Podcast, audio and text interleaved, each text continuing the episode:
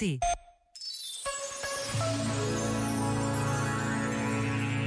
Afirmou o Papa Bento XVI. Os evangelhos apresentam com frequência, sobretudo nas escolhas decisivas, Jesus que se retira totalmente sozinho num lugar afastado das multidões e dos próprios discípulos para rezar no silêncio e viver a sua relação filial com Deus.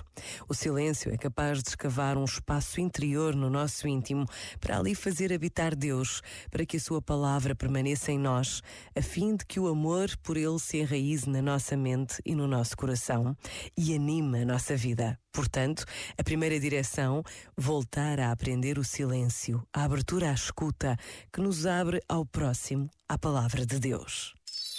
Este momento está disponível em podcast no site e na app da RGF.